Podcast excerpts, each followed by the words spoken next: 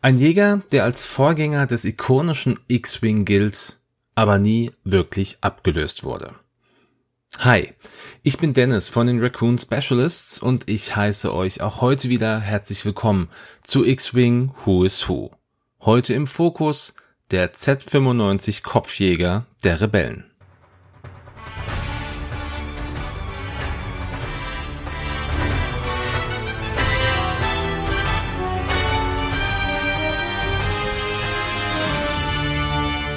Der Z95 Kopfjäger oder auch einfach nur Z95 wurde als Mehrzweckjäger durch eine Zusammenarbeit der Incom Corporation und der Supro gebaut.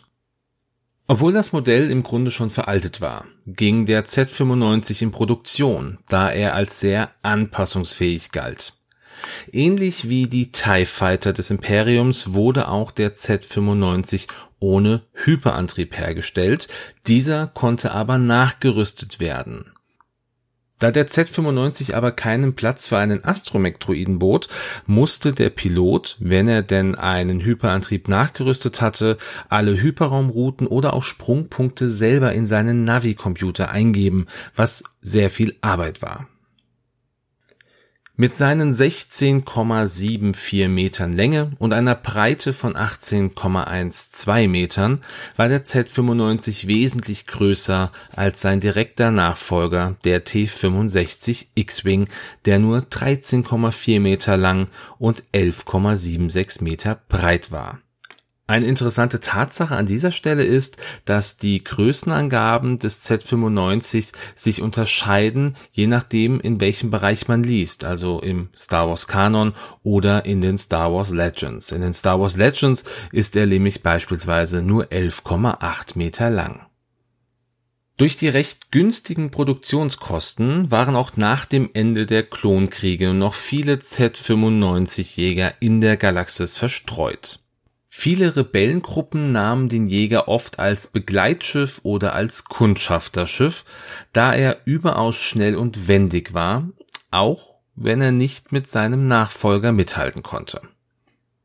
Sehr begehrt war der Jäger auch bei Schmugglern, Gangstern und Piraten, die mit den Jägern legale, aber auch illegale Operationen durchführten zur Zeit des Widerstandes wurden drei Z-95 Kopfjäger von Poe Dameron für eine verdeckte Operation verwendet.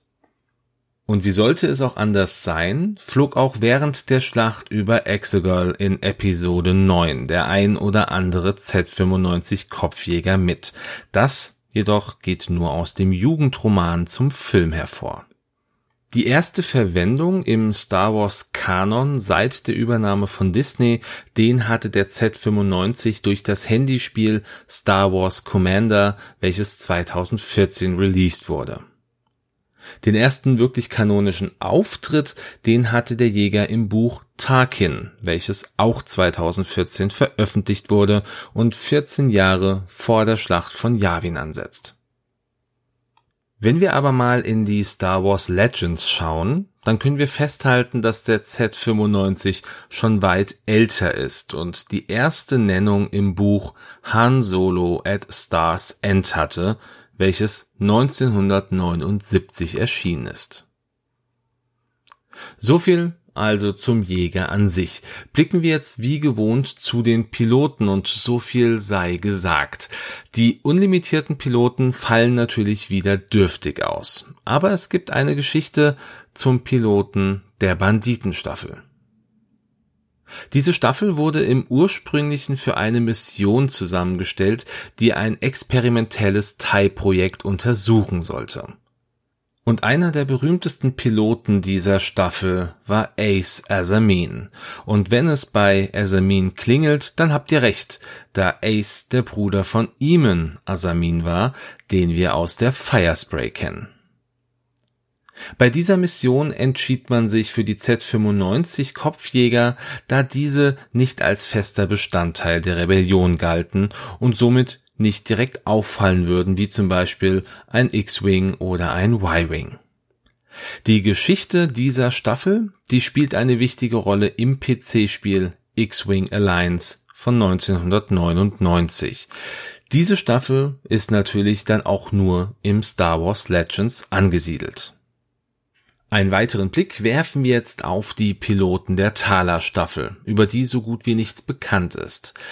Die Thaler Staffel, das war eine Spezialeinheit mit modifizierten Z95T Kopfjägern, die General Kriegsmardine direkt unterstellt war. Die Modifizierungen, die bestanden aus verbesserten Sensorensystemen sowie einem Klasse 3 Hyperantrieb. Die Hauptaufgabe dieser Staffel bestand darin, die Bodenkommandos aus der Luft zu unterstützen. Die erste Erwähnung findet die Thaler Staffel im Star Wars Customizable Card Game hier in der Limited Edition Death Star 2. Und bislang sind auch nur zwei Piloten dieser Staffel bekannt, Thaler 1 und Thaler 2. Und auf die kommen wir jetzt, wenn wir mit den limitierten Piloten starten, und zwar mit dem ersten Lieutenant Blunt. Blount, das war ein männlicher Mensch, der während der Rebellion gegen das Imperium auf der Seite der Rebellen kämpfte. Bevor er für die Rebellen kämpfte, war er ein Mitarbeiter des imperialen Sicherheitsbüros, dem ISB. Circa vier Jahre nach der Schlacht von Yavin ist er dann zu den Rebellen übergelaufen und versorgte diese mit feindlichen Geheimdienstinformationen. Im Laufe der Zeit wurde er dann irgendwann zum Lieutenant befördert und seine primäre Aufgabe bestand darin, als Spion und als Kundschafter zu arbeiten. Hier steuerte er auch teilweise einen Z95T Headhunter und trug den Rufnamen Thaler 2, wo wir jetzt wieder bei der Thaler Staffel wären. Irgendwann während seiner Zeit bei der Rebellion besuchte Blunt Cloud City, wo er Lando Calrissian kennenlernte. Von der enormen Anzahl der eingetragenen Kampfeinsätze beeindruckt, nahm Lando Blount vor dem Angriff auf den zweiten Todesstern für die Crew des Millennium Falcon auf. Etwas, was man nur in den Deleted Scenes von Episode 6 sehen kann, ist, wie Blount sich an eines der Geschütze des Falken setzt und imperiale TIE Fighter bekämpft. Mehr gibt es jetzt über ihn leider nicht zu berichten. Aber was wichtig ist, dass alle Informationen rund um seine Zeit beim Imperium und zu der späteren Zugehörigkeit der Thaler Staffel nur in den Star Wars Legends zu finden ist. Der Teil rund um die Teilnahme an der Schlacht von Endor hingegen ist im Kanon verankert und man sieht Blount sehr gut in Die Rückkehr der Jedi-Ritter bei Stunde 1, 27 Minuten und 10 Sekunden. Blounts Schauspieler im Übrigen wird im Abspann von Episode 6 nicht als Blount aufgeführt, sondern nur als Rebellensoldat. Erst 2015 wurde er durch das Buch Star Wars Absolutely Everything You Need to Know als Bordschütze des Falken und mit einem eigenen Namen in den Kanon aufgenommen. So, jetzt gucken wir auch nochmal auf seine Fähigkeit. Die heißt, solange du einen Primärangriff durchführst, falls mindestens ein anderes befreundetes Schiff in Reichweite 0 bis 1 des Verteidigers ist, darfst du einen zusätzlichen Angriffswürfel werfen. Diese Fähigkeit könnte man jetzt auf seine Arbeit beim ISB und seinem Wechsel zu den Rebellen beziehen. Er kennt also die Schwäche der Feinde und kann diese nutzen, um stärker dagegen vorzugehen. Naja, schließen wir diese Folge jetzt mit dem letzten Piloten des Z95s ab, Iron Kraken. Iron war ein männlicher Mensch, der während der Rebellion als General diente und auch gleichzeitig der Chef des Geheimdienstes war. Noch bevor die Rebellion gegründet wurde, war Iron schon ein Freiheitskämpfer, der die planetarische Miliz seiner Heimatwelt Contruum anführte und dieses von der Unterdrückung des Imperiums befreite. Genau das war der Grund, dass er später auch sehr schnell in den Generalstab berufen worden ist, als die Rebellion gegründet war. Während der Zeit rund um die Ereignisse, die wir in Rogue One gesehen haben, arbeitete Iron als Chef des Geheimdienstes der Rebellion und baute im gesamten Outer Rim ein Spionagenetzwerk auf. Im Comic Han Solo Nummer 1 von 2016 war es Iron Kraken, der Zurückhaltung übte, als es um die Rekrutierung des Schmugglers Han Solo durch die Rebellen ging. Leia Organa musste ihn davon überzeugen. In einem weiteren Comic mit dem Namen Dr. Afra Nummer 33 von 2019 erfährt Kraken von einem antiken Lichtschwert-Scharfschützengewehr namens Far Killer, mit der er hoffte, den Imperator aus einer anderen Hälfte der Galaxis aus töten zu können, was aber offenkundig nicht klappte.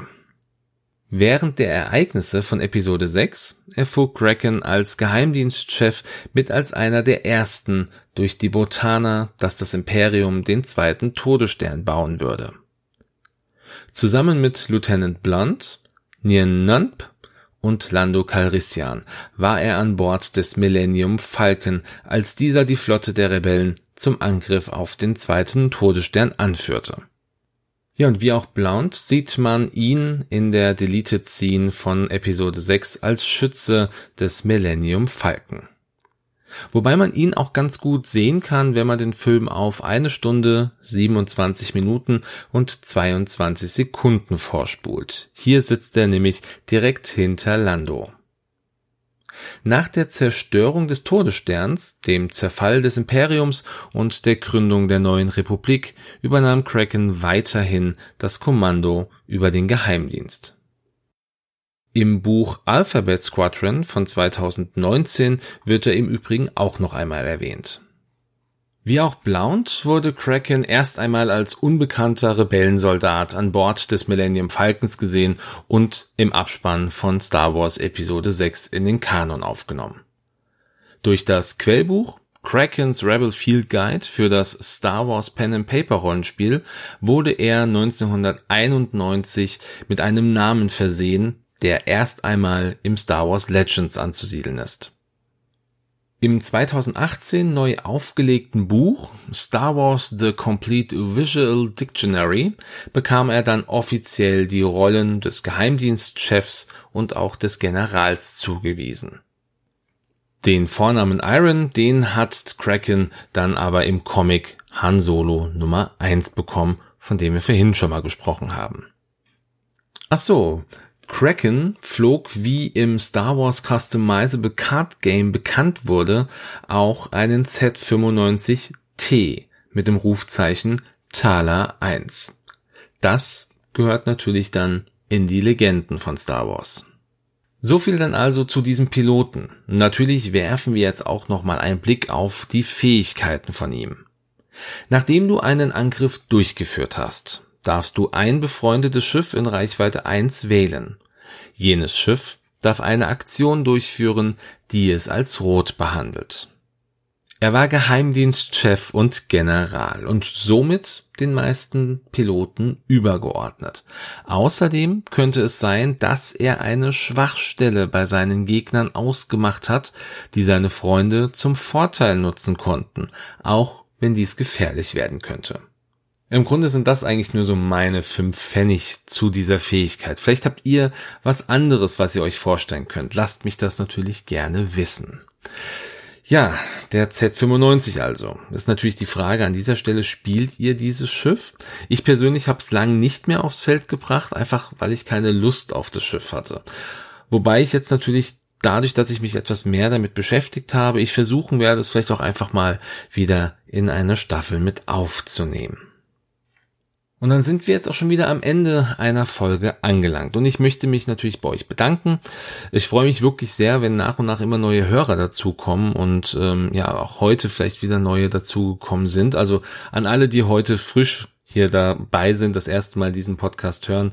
Hallo und herzlich willkommen und ich freue mich, dass ihr da seid. Und natürlich auch an alle anderen, die schon länger zuhören. Schön, dass ihr dabei seid und auch bleibt. Ja, und wie immer freue ich mich auf euer Feedback per Facebook oder auch dem Games on Tables Discord Channel. Allgemein findet ihr mich momentan eh auf vielen verschiedenen Discord Channels, also schreibt mich einfach an, wenn ihr mich seht, wenn ihr irgendwas anfragen wollt, wie auch immer. Ich denke, der Waschbär in meinem Profilbild ist in aller Regel unverwechselbar. Ja, und wenn ihr wollt, dann schaut natürlich auch gerne mal bei Instagram rein. Ähm, da habe ich auch ein kleines Profil. Da versuche ich aktuell regelmäßig so kleine kurze Fakten über Star Wars zu posten. Immer so im Bezug auch auf die Miniaturen. Also ich versuche die dann auch immer so passend aufzustellen, dass es irgendwie passt und ähm, dazu ein paar, ja, Fakten zu nennen. Zum Beispiel dieser Fakt oder diese, diese Idee zu dieser Folge rund um Lieutenant Blount und auch Iron Kraken, die kam im Grunde auch genau durch diesen Post bei Instagram. Also schaut da gerne mal rein, wenn ihr Lust habt. Die Informationen, wie ihr mich da finden könnt, die verlinke ich euch entsprechend ähm, in den Show Notes und natürlich auch bei Facebook. Und ansonsten wünsche ich euch wie immer einen schönen Sonntag, einen guten Start in die Woche oder einen schönen Tag, wann auch immer ihr diese Folge hört.